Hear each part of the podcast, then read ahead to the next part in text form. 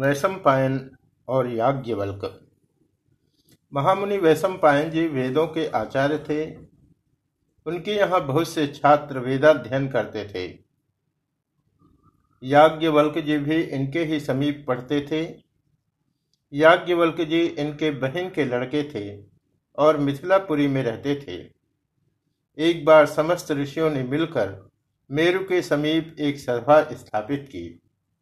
उस सभा में यह नियम था कि निश्चित तिथि को जो ऋषि उस सभा में उपस्थित न होगा उसे सात दिन तक वाचिक ब्रह्म हत्या का पातक लगेगा। इस नियम के अनुसार सब ऋषि वहां उपस्थित होते थे। एक बार उसी तिथि को वैशम्पायन जी के पिता का श्राद्ध था। उन्होंने सोचा श्राद्ध तो आवश्यक है, इसका प्रायश्चित सब विद्यार्थी मिलकर कर लेंगे। तदनुसार वे सभा में नहीं गए। नियमानुसार उन्हें वाचिक ब्रह्म हत्या का पाप लगा। उन्होंने अपने समस्त विद्यार्थियों से कहा, तुम सब मिलकर इस अपराध का प्रायश्चित कर लो। याज्ञवल्क जी ने कहा, अभी ये सब छात्र छोटे हैं, ये सब क्या प्रायश्चित करेंगे, सबके बदले का मैं ही कर लूँगा। वैशम्पायन जी ने बहुत कहा, नहीं भाई, सबको मिलकर ही करना चाहिए। किंतु याज्ञवल्क जी हठ पकड़ गए कि नहीं, मैं अकेला ही करूँगा। तब गुरु को कुछ क्रोध आया और उन्होंने कहा, तू बड़ा अभिमानी है, अतः मेरे द्वारा पढ़ी हुई यजुर्वेद की शाखा को उगल दे। गुरु की आज्ञा पाकर याज्ञवल्क जी ने अन्न रूप में वे सब ऋचाएँ उगल दी।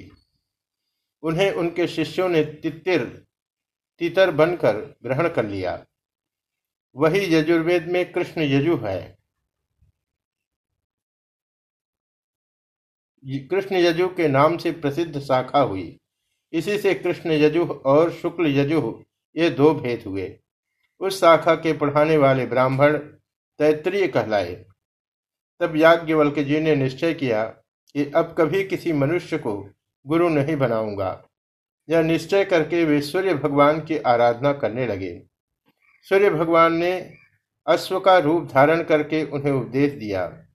वही माध्यंदिन वाजसनेय के नाम से शाखा प्रसिद्ध हुई। इनकी दो स्त्रियां थीं, मैत्री और कात्यायनी। मैत्री ने भगवान याज्ञवल्क्य से ब्रह्म विद्या प्राप्त करके परम पद प्राप्त किया और दूसरी भरद्वाज की कन्या कात्यायनी से चंद्रकांत, महामेघ, विजय नामक तीन पुत्र हुए। भगवान याज्ञवल्क्य कर्मकांड में बड़े ही प्रवीण थे। इन्होंने बड़े बड़े यज्ञ कराए और उनमें आचार्य बने। श्रोत्री होने के साथ ही साथ ये ब्रह्मनिष्ठ भी थे। एक बार महाराज जनक की इच्छा हुई कि हम किसी ब्रह्मनिष्ठ गुरु से ब्रह्म विद्या प्राप्त करें। सर्वोत्तम ब्रह्मनिष्ठ ऋषि की परीक्षा करने के लिए उन्होंने एक युक्ति सोची। समस्त बड़े बड़े ऋषियों को उन्होंने बुलाया और सभा में बछड़े सहित हजार सुवर्ण की गौवें खड़ी कर दी। तदनंतर उन्होंने समस्त ऋषियों के सामने घोषणा की कि जो कोई ब्रह्मनिष्ठ हो वे इन गौवों को सजीव बनाकर ले जाए।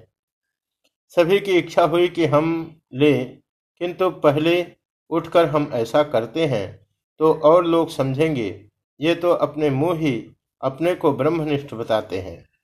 ऐसा सोचकर शिष्टाचार और लोकापवाद के भय से कोई भी न उठे। तब याज्ञवल्क्य जी ने अपने एक शिष्य से कहा, सब गौवों को ले चलो। इस पर उनका समस्त ऋषियों से तथा गार्गी से शास्त्रार्थ हुआ। उन्होंने सभी के प्रश्नों का विधिवत उत्तर दिया। सभी संतुष्ट हुए। गौवें भी सजीव हो गईं। महाराज जनक जी ने उनसे ब्रह्म विद्या प्राप्त की। याज्ञवल्क ब्रह्मज्ञानी, कर्मकांडी, स्मृतिकार आदि सभी हैं। इनके याज्ञवल्क शिक्षा, प्रतिज्ञा सूत्र, याज्ञवल्क स्मृति, सतपथ ब्राह्मण और योग याज्ञवल्क से ये ग्रंथ बहुत प्रसिद्ध हैं। वेदारण्यक उपनिषद में इनके शास्त्रार्थ का बहुत लंबा वर्णन है। ब्रह्मवादिनी गार्गी के साथ इनका जो शास्त्रार्थ हुआ वह बड़ा ही अपूर्व है। वैशम्पायन जी कर्मकांड के आचार्य होने के साथ ही भगवान लीलाओं के बड़े रसिक थे।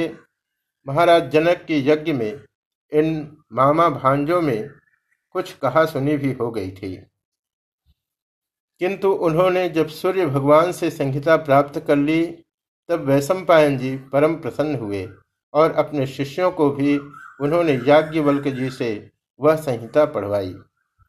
इन्होंने अंत में घर छोड़कर विद्वत संन्यास ग्रहण कर लिया था। याज्ञवल्क्य के पंद्रह शिष्यों के नामों से शुक्ल यजुर्वेदी पंद्रह शाखाएं प्रसिद्ध हुई।